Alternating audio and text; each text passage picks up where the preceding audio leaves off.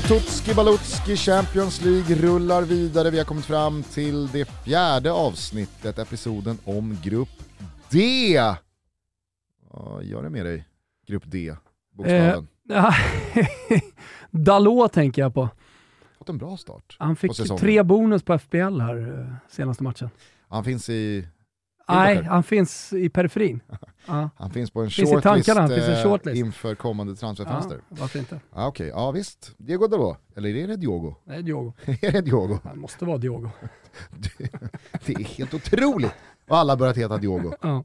Han heter Dalot och det blir Å, då blir det Diogo. Det blir kanske lättare att säga då. Diogo Dalot. Ja. Ja, då Ah, ja. heter han säkert Diego bara för det. Skitsamma, varken eh, Diogo Dalot eller Manchester United Ja. har att eh, göra i grupp D som består av Eintracht Frankfurt, Färska vinnare av Europa League. precis. Tottenham, Mm. Mm. Sporting Club. Det Lissabona. Jag eh, har faktiskt eh, skrivit det högst upp här eh, vad gäller Sporting. Att eh, det hände någonting för fem, fyra, fem år sedan. Mhm. Alla sa verkligen Sporting Lissabon. Och sen så för typ fyra år sedan, Athletic Club. ja det var ju det första, liksom, det var den första klubben där Span Spanienrunket var liksom så här, enough is enough. Mm. De heter Athletic Club. Ja. Bilbao måste bort. Mm. Och sen så spiller det där över på, man kan inte säga Sociedad om Real Sociedad. Atletico och- de Madrid och sådär. Precis. Eh, men när, liksom, när Athletic Club-eran av rättelser Jag kände det inte nog, vi hade måste liksom vidare. klingat av, Ja. då var det liksom, vilken är nästa klubb upp till rakning? Sporting. Sporting Lissabon, det är fel. Sporting Club. Och sen så när Rangers kom tillbaka efter liksom tio år i dödsskuggans dal, så var de också bara Rangers. Glasgow Rangers Ja, är borta. Ja. Märkligt det där. Eh, men eh, vi säger i alla fall eh, Sporting Club Tja. numera.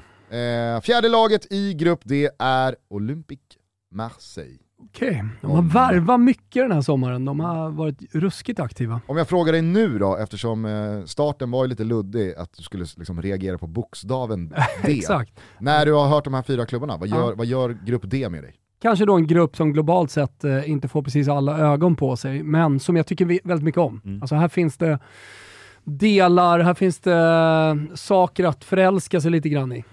Men du kanske inte heller vet allt och är sugen på mer. Definitivt inte. Som jag sa precis, eh, fan Marseille har varit aktiva den här sommaren. Det har de Eh, sannoliken. Det, det, det, det vet jag till exempel. Du ska få dig en jävla resa i just eh, Marseille-snacket, ni också. Du vet ju hur länge jag har velat prata om Pablo Longoria Ja. i Toto Balutto, men det har liksom aldrig blivit av. Idag kommer den stora Pablo Longoria-taken. Wow. Men vi börjar med Eintracht Frankfurt. Succétränaren från Österrike, Oliver Glasner, kliver för första gången in i Champions League, precis som Eintracht Frankfurt. Visst, tyskarna deltog frekvent i Europacupen när det begav sig way back when, men i det här formatet, Champions League alltså, är de faktiskt säsongens enda debutanter. Och man är här i egenskap av regerande Europa League-mästare. Det var en mäktig väg fram till finalsegern mot Rangers, inte Glasgow Rangers, utan Rangers FC i Sevilla i våras, inte minst på läktarna. Men slår man ut Barcelona till exempel så förstår ni också att det även var riktigt, riktigt vasst även på planen. Oliver Glasner var det ja, han skulle ha debuterat i Champions League förra säsongen om han stannat kvar i Wolfsburg som han alltså på bara två säsonger ledde in i Champions Leagues gruppspelsfas. Men han valde att lämna för Eintracht Frankfurt för drygt ett år sedan och den där Europa League-titeln var nog garanterat värt mödan. Men parallellt med den här bucklan så kom man faktiskt bara 11 i Bundesliga och det imponerar inte. Så nu är det ändå lite, lite press på honom skulle jag säga. Eh, minns bara Claudio Ranieri. En ligatitel med Leicester, det räcker ungefär riktigt dåligt Champions League-gruppspel eh, parallellt med ytterligare då eh, svagt ligaspel. Sen så sitter man där på Arbetsförmedlingen. Så att, eh, mm, Glasner känner nog eh, pressen. Man har, som ni kunde höra i Grupp B-avsnittet, eh, hämtat Lucas Alario från Bayer Leverkusen. Man har köpt loss eh, Jens Petter Hauge. Jag är fortfarande kvar i Hauge. Mm, Vägrar gå över till Hauge. Mm. Eh, från... EU funkar liksom inte i svenska språket. Nej. Den kan funka i norska, men inte i svenska. Man har i alla fall köpt loss eh, Jens Petter Hauge från Milan, eh, men direkt lånat ut honom till belgiska Gent. Mm. Märkligt det där. Det dåliga laget av de två G-lagen i, i Belgien. Eventuellt. Om kan vara så att skämt har gått om. Ja. Var det inte skämt som Diffen fick? Eller var det Genk? Och varför var, säger man Genk men skämt? Gör man det? Uppenbarligen. Ja, du, vi gör. Ja, jag sa precis att jag gjorde det, Ja. uppenbarligen, men jag vet inte riktigt varför. Eh, ja, man eh, lånar i alla fall ut Jens Petter Hauge direkt efter man har köpt loss honom från Milan. Och så har man dessutom tagit den gamla VM-hjälten från 2014, Mario Götze, efter dennes ganska märkliga och deppiga sejour i PSV Eindhoven. Två kroater i form av Christian Jakic och Rvoje Smolcic har på detta hämtats in från i tur och ordning Dinamo Zagreb och Rijeka. Många inlån har det blivit, där eh, de två som jag hajar till kring är de av eh, först då Junior Dina Ebimbe från PSG. Eh, omgärdas ju av väldigt goda vitsord. Va? Eh, och Luca Pellegrini från Juventus. Lever det fortfarande där, eller ska vi börja ge upp Luca Pellegrini? Nej, jag tror inte att vi ska ha för höga förväntningar i alla fall. Alltså, alla spelare behöver inte bli fantastiska. Det är det du menar lite, ska vi ge upp honom? Jag tror på, på det sättet du ställer frågan på så ska vi ge upp honom, ja. Toto Ballon Mars Nej. kommer liksom inte innehålla... Nej, Luca Pellegrini. och jag tror att det är i klubbar som Frankfurt där han, han, han når inte högre. Sen är ju det bra också. Det kan ju bli en jättefin karriär, men, men eh, det blir inga Bayern München här. Nej. Ut då, ja man har tappat en hel del rutin i truppen under sommaren eh, och bland det sista som skedde ut var att Filip Kostic lämnade för Juventus. Oerhört tungt tapp som eh, jag har väldigt svårt att se dem faktiskt lyckas ersätta. Vem är då MVP? Jo, Daichi Kamada. Ända sedan Hidetoshi Nakatas dagar så har jag varit svag för riktigt bra japaner. Mm, samma här. Vet inte riktigt vad det beror på, Nej. men så ser det i alla fall ut. Och när det kommer till då Daichi Kamada så är det precis vad som sker med mig igen. Har du sett eh, Kamada spela en del? Ja, eh, absolut. Jag har sett honom och, ja, men framförallt så känner jag ju precis som du, alltså ända sedan Nakatas dagar och det han ändå gjorde i Rom och i Florens, framförallt får vi ändå säga va. Mm. Och nummer 10 på ryggen i Fiorentina vill jag minnas att han hade, Primoto och sådär. Eh, det, det, ja men... Urvattnad tia i kax- Fio.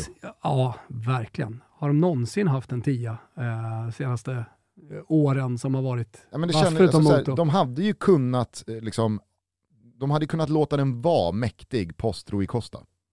Jo, Moto var ju bra. Alltså, det, han, han var ju verkligen nummer 10, men, men jag tänker på senare år. Ja. Det är ju Castrovilli som har 10 nu tror jag. Bara en sån sak, att jag knappt minns vem det är som har den. Ja. Så Ja, men, eh, tian generellt sett har väl tappat lite.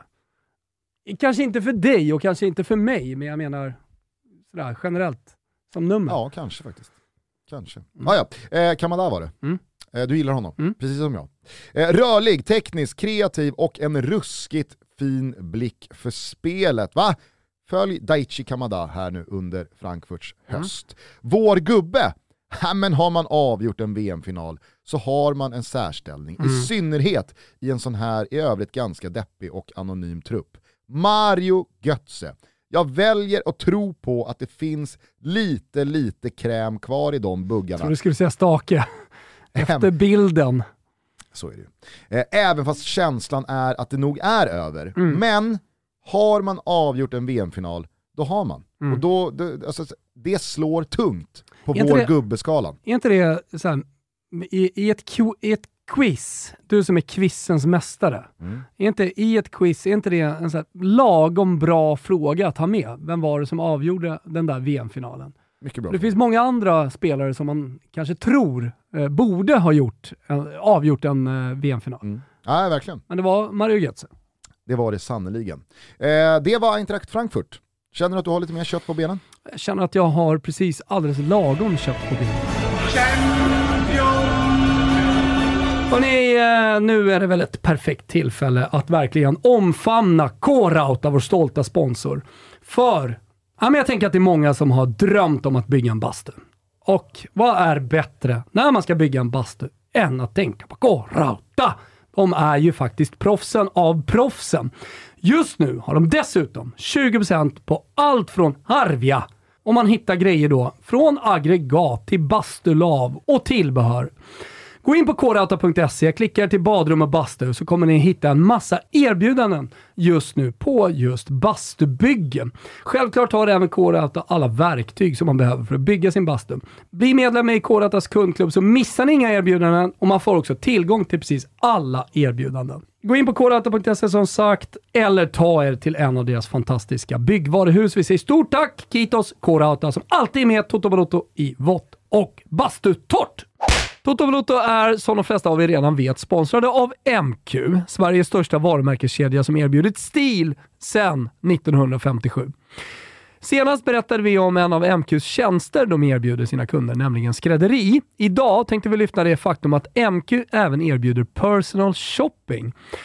kan vara lite sådär, ah, vadå, vad innebär det? Och man kanske tycker att det är lite jobbigt, men eh, det är precis tvärtom. Det hjälper ju dig att eh, få en bättre stil. I alla deras butiker har de professionella personal shoppers som kan hjälpa dig och din garderob med en välkommen uppdatering. Tjänsten är dessutom helt kostnadsfri. Och det är inget köptvång och fungerar ruskigt smidigt. Det kan vi skriva under på. Man går in på mq.se vara-tjänster och uh, som ni förstår, det är våra tjänster som gäller. Och där hittar man uh, sin närmsta butik och så bokar man helt enkelt in ett möte. Det går väldigt fort. Vid mötet får man sedan i lugn och ro berätta om sin uh, personliga stil, vad man behöver hjälp med och sin ambition och sina önskemål.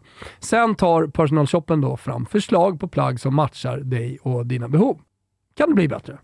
Ja, det kan det faktiskt. För skulle det vara så att plaggen som din personal shopper föreslår kommer från MQs egna varumärken, typ Bondeli, Bleck eller Dobber, det kan ni också säga att ni vill ha kläder därifrån. Ja, då erbjuder vi just nu 20% rabatt tillsammans. Koden är TOTO20, TOTO20 och den här koden gäller fram till och med den 11 september.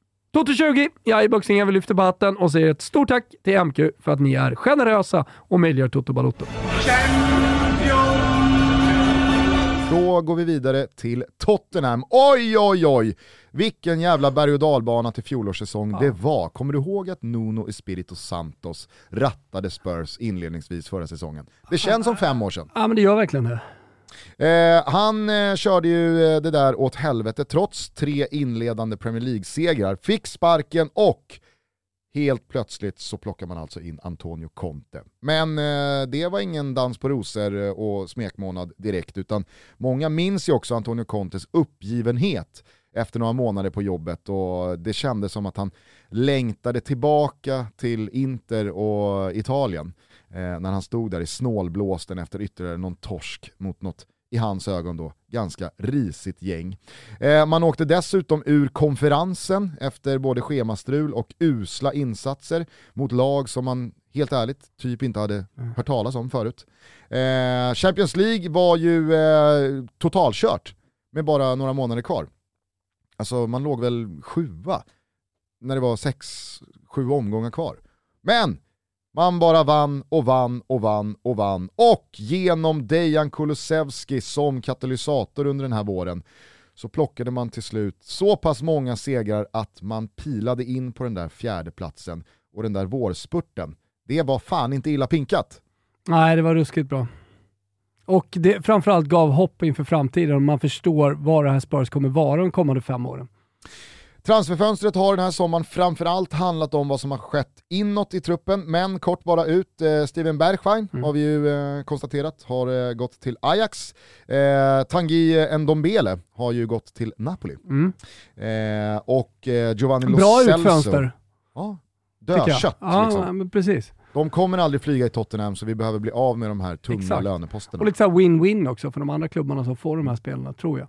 Eh, Giovanni Lo Celso, han fortsätter med Villarreal, var utlånad mm. till eh, de gula ubåtarna under Också våren. bra värvning av Villarreal och bra dödkött att bli av med för Spurs. Verkligen. Dessutom så har Harry Winks, hör och häpna, gått till Sampdoria. Samp ja, ja, gick till Samp... Så jävla... Älskar de där. Piggar upp. Ja, det piggar upp. Piggar upp att Harry Winks är i Sampdoria. Eh, betydligt vassare spelare än Harry Winks har anslutit till Contes Spurs. Rikarlison från Everton och den här brassen har ju på väldigt kort tid och bara några inhopp blivit en ruskig supporterfavorit som öppet på sociala medier retas med Jamie Carragher och verkar ge absolut blanka fan i vad folk tycker om honom. Ivan körde Perisic...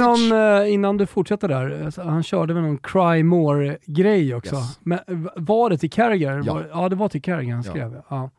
Gråt mer. Och så var Neymar inne där och med gråtskratt-emojis också. Då vet man att Jamie Carragher... Segern är, klar, Jamie Carragher Fan brinner. Vad, fan vad det kryper i Jamie Carragher Ja, ja. när han ser det. Att Neymar går in och skrattgråt-emojar. Ja, Rikarlisons liksom cry more. brassarna, brassarna vann. Ja, untouchable. Ja. Eh, Ivan Perisic har plockats in från Inter, mittbacken Clement Longley har plockats in från Barcelona. Eh, Jed Spence har eh, plockats in från Middlesbrough. Där kan vi väl vara ärliga Thomas, det är nog många som behöver vara. Jed Spence har man inte sett sådär jättemycket. Nej, det har man inte gjort. Bra namn på gädd där. Mm. Eh, en fråga bara innan du fortsätter. Ja. Vem konkurrerar Rikarlison med? Har vi förstått det än? Kulusevski skulle jag säga. Okej. Men nu har ju Son haft en sån Ah. oerhört liksom, svag start på den här säsongen att jag tror att Conte snarare i vissa matcher eh, nog eh, tenderar att plocka Son före Kulusevski. Så Mm. länge Dejan spelar så här. Mm. Eh, jag tror inte att alla fyra kommer ingå i jättemånga startelvor den här okej. säsongen. Ja, men det är bra att bara liksom reda ut det.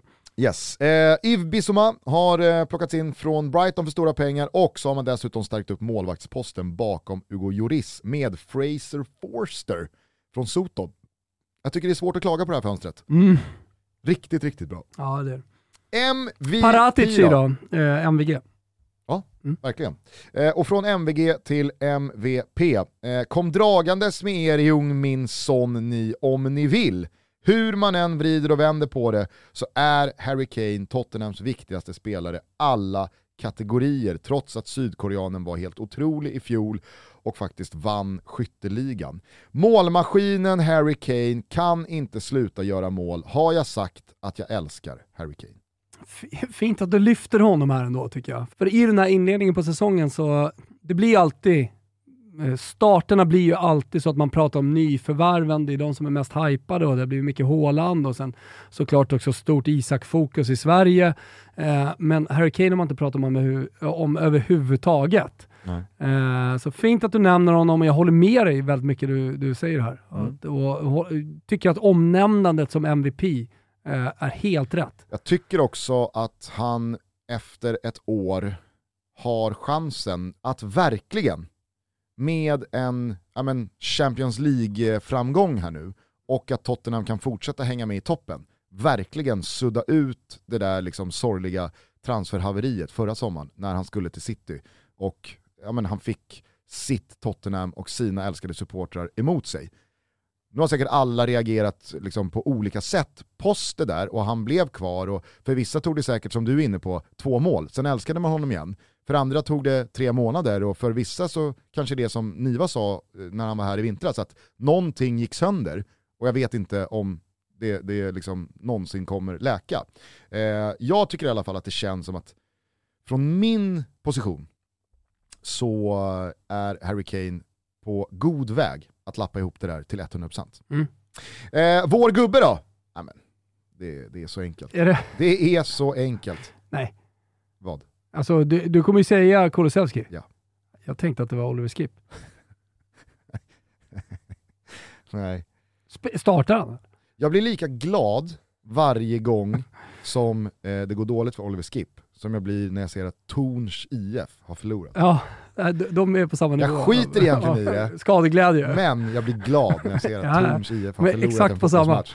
Vi blir alltid påminna om det också. men, eh, nej, men alltså, du kommer ju aldrig kunna, li, lite som jag har med Zlatan, men du kommer aldrig kunna säga någonting dåligt om en Västerortsspelare som är i Spurs. Nej, Som nej, gör nej. det han gör. här, och jag menar, och om man på Ni har något gått sätt på samma asfalt. om man på något sätt vill få mig till jävig här i mitt val av Dejan Kulusevski som vår gubbe i Fine. Spurs. Gör det då. Fine, inga problem. Superjävligt. Men jag tycker att det är Otroligt Men, roligt. Vadå, det, det är väl bara subjektivitet i vår gubbe? Ja, menar, så, så här, Jag menar hela kategorin är ju, är ju det. ja, men, alltså, ingen kan vända sig emot det här. Nej. Skitsamma, hur jävla roligt är det inte att den Kulusevski exploderade på det sättet som man både trodde och hoppades på att han skulle göra i Juventus. Nu blev det fel under Allegri, han satt fast där och man kände det här är inte bra. Fan vad det kan hända grejer med en fotbollsspelare när man byter miljö, man får framför allt självförtroendet i sig själv. Nej, Jag, jag tycker det är så jävla kul att se Kulusevski spela eh, i, i Spurs. Mm. Håller helt med. Ja, nej men eh, det var Spurs. Jag är helt med på precis alla, alla punkter. Och eh, det en, enda kanske som vi skulle kunna avsluta med är ju var vi ser Spurs i Champions League i år. Alltså vad tror vi att de kan åstadkomma? Eller vilket spann ligger de i? Jag tycker ju att Spurs verkligen har fått en grupp som borgar för att man hyfsat bekvämt ska kunna ta sig vidare. Och gör man Svårt det, att protestera mot. ja, ja men verkligen, och gör man det, då tror jag att man också lite får se var Spurs prioriteringar och fokus kommer ligga någonstans i februari. Mm. För att skulle man hänga med här i den här poängtakten man är uppe i, i Premier League-toppen, ja men då, då, då, då förstår jag att liksom så här, man kanske ryker mot ett tufft motstånd i en åttondelsfinal. Men skulle man tappa lite fart här, eh, om, om man kanske ligger på en sjätte plats när det väl är dags för åttondelsfinal i Champions League, då tror jag att man är all in. Då är man all in Champions League och jag menar Conte, det, det, det är en vinnare. Han liksom skiter i om det är Wolves eller om det är Atletico Madrid man möter. Ruben! För den handlar om att Harry Kane, som vi tror så mycket på, eh, kommer göra mål i över 4,5 matcher i gruppspelet. Och gör han det, då är de också vidare. Eh, och eh, från förra gruppen som undrar, vadå, har vi ingen eh, rubel på Eintracht Frankfurt? Jo då. De kommer sist i gruppen, de tror vi inte alls på.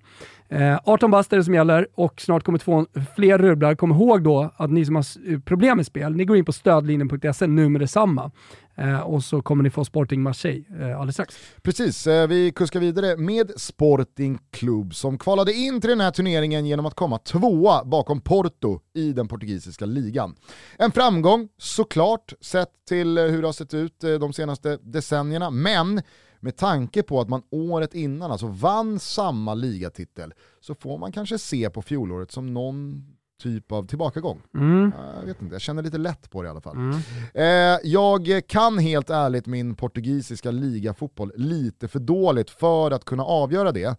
Men eh, hej, alltså tvåa är bra om man nu inte har vunnit Ja. året innan. Exakt. Fråga Inter. Mm. Fråga Inter. Exakt. Eh, hur som helst så eh, vet vi att eh, man gjorde sig ruskigt gällande i fjolårets gruppspelsfas av just Champions League, där man lyckades hålla självaste Borussia Dortmund bakom sig och tillsammans med Ajax avancerade till åttondelsfinal. Väl där så lottades man mot Manchester City efter en knapp halvlek i Lissabon så var det dubbelmötet så dött och begravet ett dubbelmöte bara kan vara. Eh, men eh, även fast man gjorde det bra i fjol så är jag faktiskt lite orolig för Sporting här till hösten. Mhm. Det har varit en transfermarknad där en satans massa spelare omsatts, men där den sammantagna känslan verkligen är att laget har blivit sämre. Mm. Jag tycker det i alla fall. Eh, eller vad säger du om att Pablo Sarabia har dragit hem till PSG? Mateus Nunes har eh, gått till Wolves. Eh, Joao Palinha har eh, sålts till Fulham. Ruben Vinagre, eller Vinagre, Vilket du vill. exakt. Kör bara. Det är valfritt när det Mm. kommer till portugisiska. Eh, han, köptes, han köptes loss men lånades ut till Everton. Nuno Mendes blev kvar i eh, PSG. Bruno Tabata har lämnat för Palmeiras och en hel del marginalspelare ytterligare. Jada, jada, jada. försvunnit. Jada, jada, jada. Du fattar ju hur många ja. som har lämnat en klubb som Sporting. Sån jävla omsättning på Mm. spelare. Eh, man har förvisso köpt loss Pedro Porro från eh, Manchester City Bra. och eh, plockat in Trincao på Ah. lån från Barcelona. Men där stannar det typ alltså. Mm. Eh, så sammantaget så kanske du förstår vad jag menar. Ja. Det här är ett lag som jag tycker har blivit sämre från i fjol. Eh, jag eh, tycker dock att vi ska lyfta tränaren Ruben Amorim. Mm. Det är en liten personlig favorit. Eh, den gamla Benfica-spelaren som eh, gjorde ruskig succé med först Braga och sen Sporting gör, vågar jag påstå, Mm. sin sista säsong här nu som Sporting-tränare. Han ska vidare mot större, mot större uppdrag. Har du klubb också? Premier League? Wolves? Snyggt. Snyggt. Jävligt bra till och med. Mm. Det är väl eh, Jorge Mendes och allt det där. Mm. Ja, men jag tror att eh, han, han vet om att eh, det här är det sista han gör, men det får inte vara för dåligt här nu. Nej, okej. Mm. Eh, ja, men alla som har sett eh, Ruben Amorims Sporting här de senaste åren vet ju att det är ett ruskigt modernt vägvinnande direkt anfallsspel där det bara smäller i djupled. MVP då? Pedro Gonçalves. Mm. Eh, den centrala mittfältaren med offensiven som sin bästa Mm. spelriktning kommer bli direkt avgörande för Sporting och det går att väldigt mycket dra en parallell till Portos Otavio som vi snackade om Ja, i, i, i den gruppen, grupp B va? Mm. Eh, att det här är liksom han som blev kvar. Mm. Alla andra drar till Wolves och PSG och Arsenal och försvinner, men någon ska liksom... Så någon måste ändå hålla ihop det och, Mm. och brygga över till nästa säsong och, och välkomna alla nya spelare. Exakt. Marginalspelarna. Exakt. Så att eh, Pedro Gonçalves, ruskig MVP. Är han vår gubbe då? Nej, det är han sannerligen inte. Lite Eh, är han vår gubbe. ah, jag vet inte. Helt ärligt, så, alltså, så här, du pekar ju inte ut honom i en vittneskonfrontation. Nej, det gör man ju inte. Så, så ser det faktiskt ut. Kan vara vilken portugisisk gubbe som helst. Diogo Dalot. Ja, ja. Diogo Dalot pe- pekar man ja det gör man. Eh, vår gubbe är i alla fall Marcus Edwards. Jag pekar inte ut i, i, i en quiz i alla fall.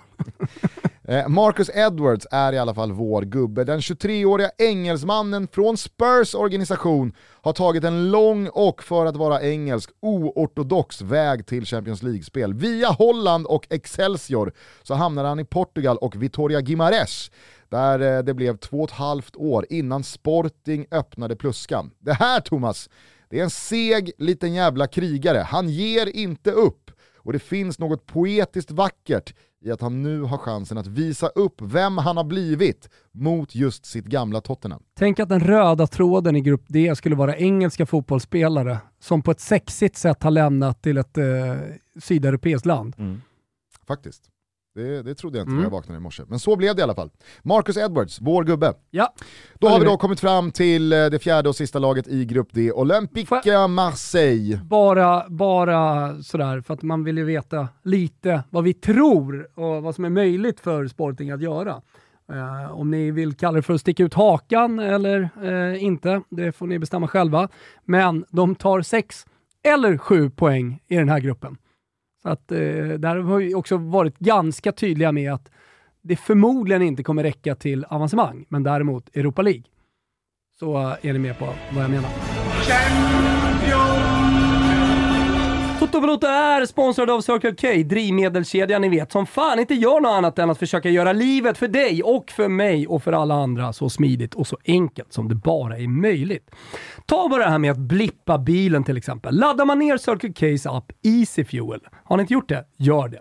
Och sen reggar ett betalkort och sin bil via registreringsnummer så är det sen bara att rulla in på en station och så öppnas pumpen upp automatiskt eftersom den läser av din regplåt. Det är så smidigt. Och när du tankat färdigt är det bara att pipa vidare eftersom både betalning och kvittohantering skett i appen. Det blir fan inte smidigare än så. I Circle K Easy Fuel-appen finns dessutom funktionen Tipsa en vän och den kan vara extra bra att fingra på just nu. Lyssna! Circle K erbjuder nämligen alla som tankar minst 30 liter mellan den 18 augusti och den 5 oktober två månader Simor Plus. Helt kostnadsfritt!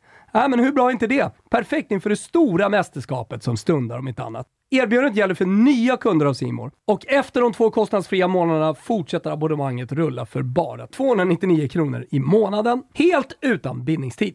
Det här erbjudandet gäller alla Circle K's kunder. Man behöver alltså inte vara medlem och vill du veta mer om detta så finns det ytterligare info på circlek.se erbjudanden. Nu påminner vi alla än en gång om hur enkelt det är att tanka genom att blippa bilen och så säger vi stort tack till Circle K för att ni är med och möjliggör Toto Balotto.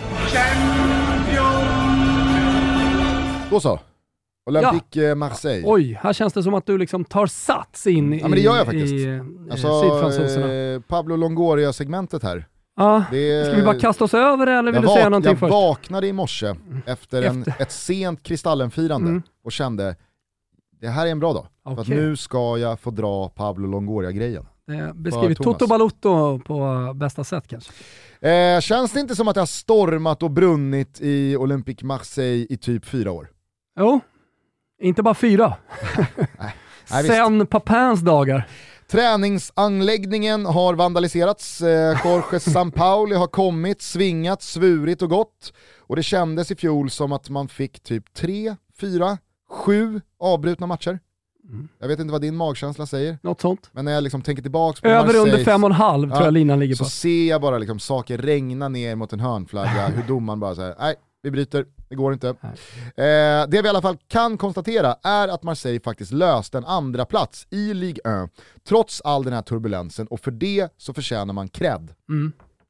Den framgången kostade ett litet minifiasko i Franska kuppen då man åkte med buller och brak mot Nice redan i kvarten, men Även fast Europa League-spelet kanske inte blev någon succé så tog man köksvägen in i konferensen och lyckades faktiskt gå hela vägen till semifinal.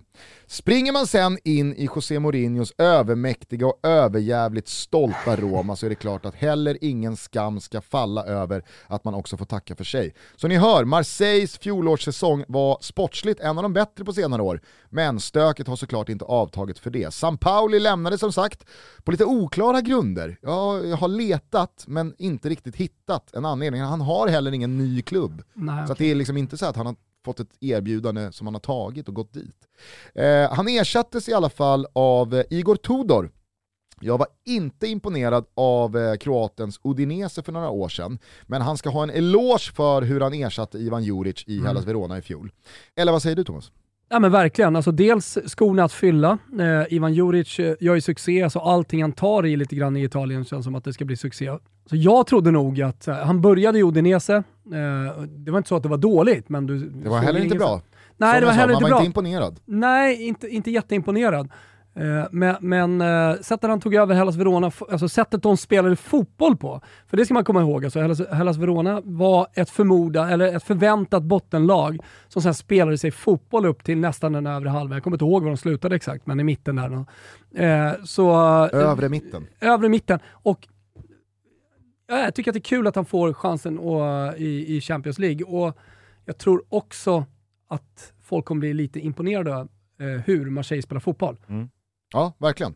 Eh, sen så är det ju så här att eh, har Pablo Longoria valt Igor Tudor, det har han, Ja. då säger inte jag emot. Nej. Alltså, är du med här nu? För nu händer det. ja. Eh, nu ska vi beröra liksom, världsfotbollens, eller Europafotbollens kanske mest okända powerplayer, Okej. Pablo Longoria. Mm.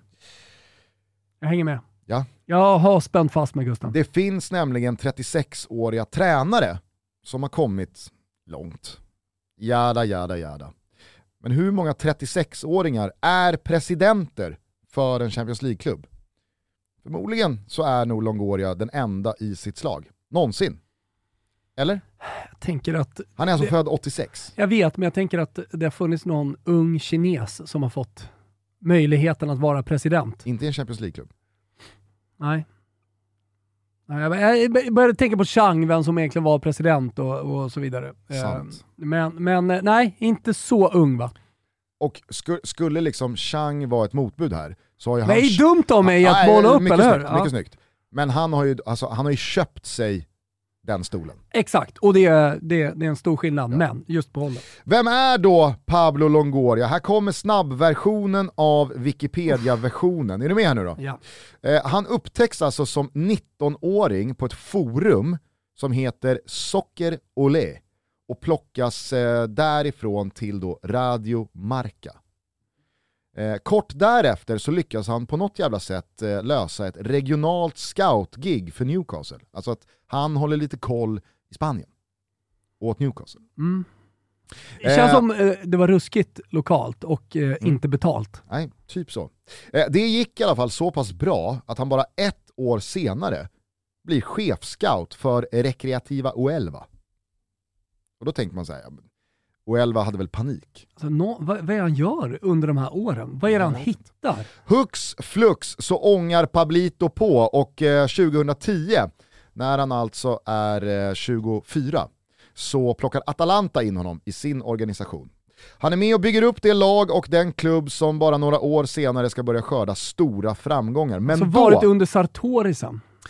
Ja, men då då, 2013, Ah, okej. så har Longoria lämnat för att bli chefscout för Sassuolo. Och behöver jag säga hur det började gå för sassarna därifrån någonstans 2013?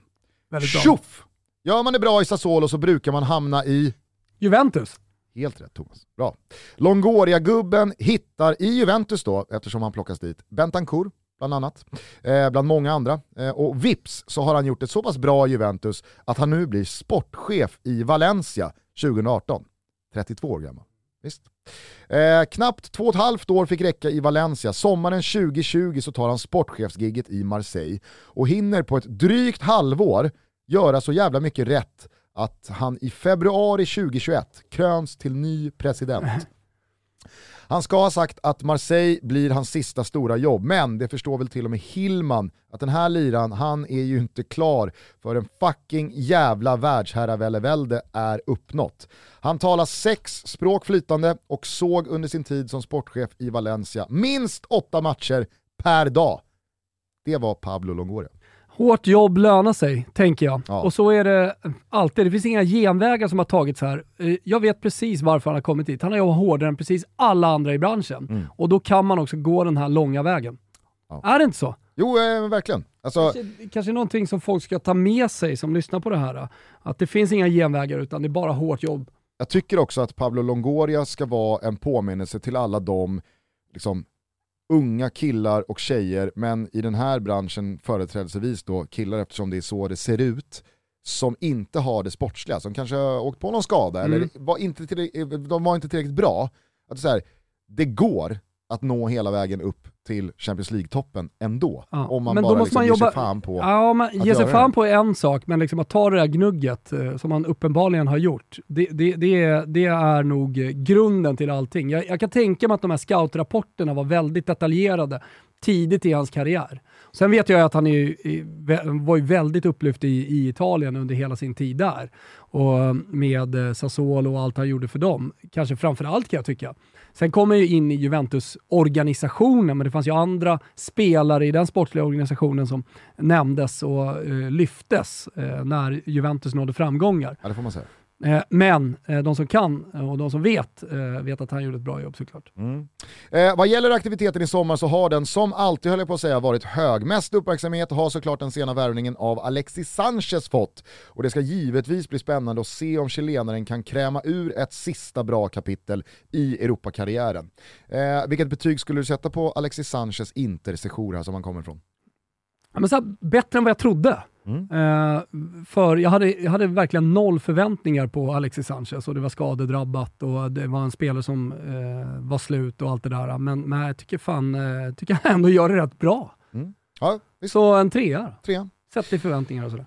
Man har köpt loss några tidigare lån, däribland Matteo Guendouzi från Arsenal, eh, både Cengiz Ynder och Paul Lopez från Roma. Man har lånat in Erik Bailly från Manchester United.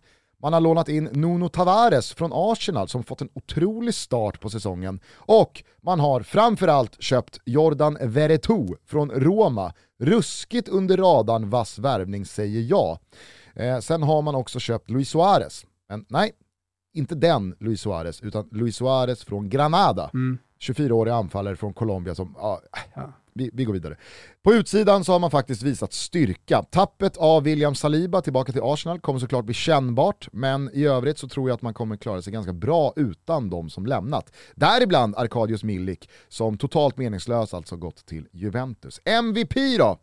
Ja, men trots att eh, de inte fick någon speciellt bra start, han och nye tränaren Igor Tudor, så är det såklart att Dimitri Payet är Marseilles viktigaste spelare.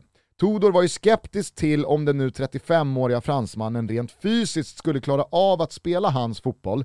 Men här får man ändå ge det till Igor Tudor att han förstod att vattnet började bli lite, lite för kallt och djupt när han petar supporternas gunstling, lagkaptenen och liksom lagets Mm. bästa spelare. Supporterprotester följde, Payet var lite kylig i media, Eh, han sa att liksom så här, ge, mig inte någon jävla bindel när jag ska hoppa in. Alltså antingen startar du mig, Exakt. eller så kan du sätta den där bindeln på någon annan. Lite Totti. Eh, och eh, då så kröp Igor Tudor till korset. Han backade, sträckte upp armarna och sa supporterna brukar alltid få rätt till slut. han började starta Dimitri Payet och eh, vips så vinner Marseille nästintill varenda match man spelar nu va. Eh, och här kommer den, för första gången i Tutski Balutskis historia tror jag, i alla fall den här säsongen. MVP Dimitri Payet är också vår gubbe. Ah, okej. Okay. Mm. Eh, det var Marseille. Mm. Kände att det var matigt. Eh, matigt, bra. Eh, jag sitter och kollar lite lätt sådär på senaste startelvan och tänker om jag kan liksom komma med någon annan MVP eller någon annan eh, vår gubbe, men hittar ingen. Skulle kunna varit Alexis Sanchez, men det är det ju inte. Um, nej, ja, det ser bra ut. Mm. Uh, men Bailly, bra nyförvärv. Ja men det är väl alltså så här, kan han så bara de är på liksom... tå där, undrar, undrar hur mycket, alltså är han en Berlusconi-typ här? Longoria. Alltså som, som in och petar väldigt mycket i det sportsliga som president med tanke på att han kommer därifrån. Ja, nej men exakt. Men, men ändå, jag ja. menar nu är han president, nu har han andra saker att stå i så att säga. Men det är klart att han kanske är nere i omklädningsrummet och ja, men, petar i det sportsliga som sagt. Jag tror i alla fall eh, att eh, det finns väldigt, väldigt mycket bra i Erik Bailly. Kan han bara liksom putsa bort de här idiotiska röda korten som ibland blir sex matchers avstängning mm. eller att det, det, det, är någon skada som kommer i helt fel läge, mm. utan han får kontinuerligt spela. Mm. Ja, då, då, då tror jag att det kan bli riktigt bra. Det som talar emot det är ju att han går till just Marseille. Mm. Alltså, den redan hetlevrade och liksom adrenalinstinna Erik Bailly på velodromen i Marseille, när det börjar brinna och koka där. Det är klart att det kommer ju, han kommer ju få titta på ett par röda kort. Och på tal om den velodromen så kommer Marseille vara obesegrade på velodromen när detta gruppspel är över. Det är också Ruben, den franska Ruben i eh, de olika rublarna här. Eh, så eh, om ni tror på Marseille, om ni tror på velodromens kraft, då går ni in på Betsson.com under godbitar och, och boostade odds om ni är 18 bast och så hittar ni det här spelet. Eh, jag tror starkt på det. Det var grupp D. Härligt. Jag eh, känner mig nöjd. Jag är jättenöjd. Underbart. Då är det väl bara att stänga butiken och så hörs vi igen i nästa avsnitt som alltså handlar om Grupp E. Vet du vad jag framförallt är nöjd med? Att ha precis lagom koll på Grupp D. Ja, då så. Ja. Då så. Eh, vi hörs snart igen. Ciao tutti. Ciao tutti.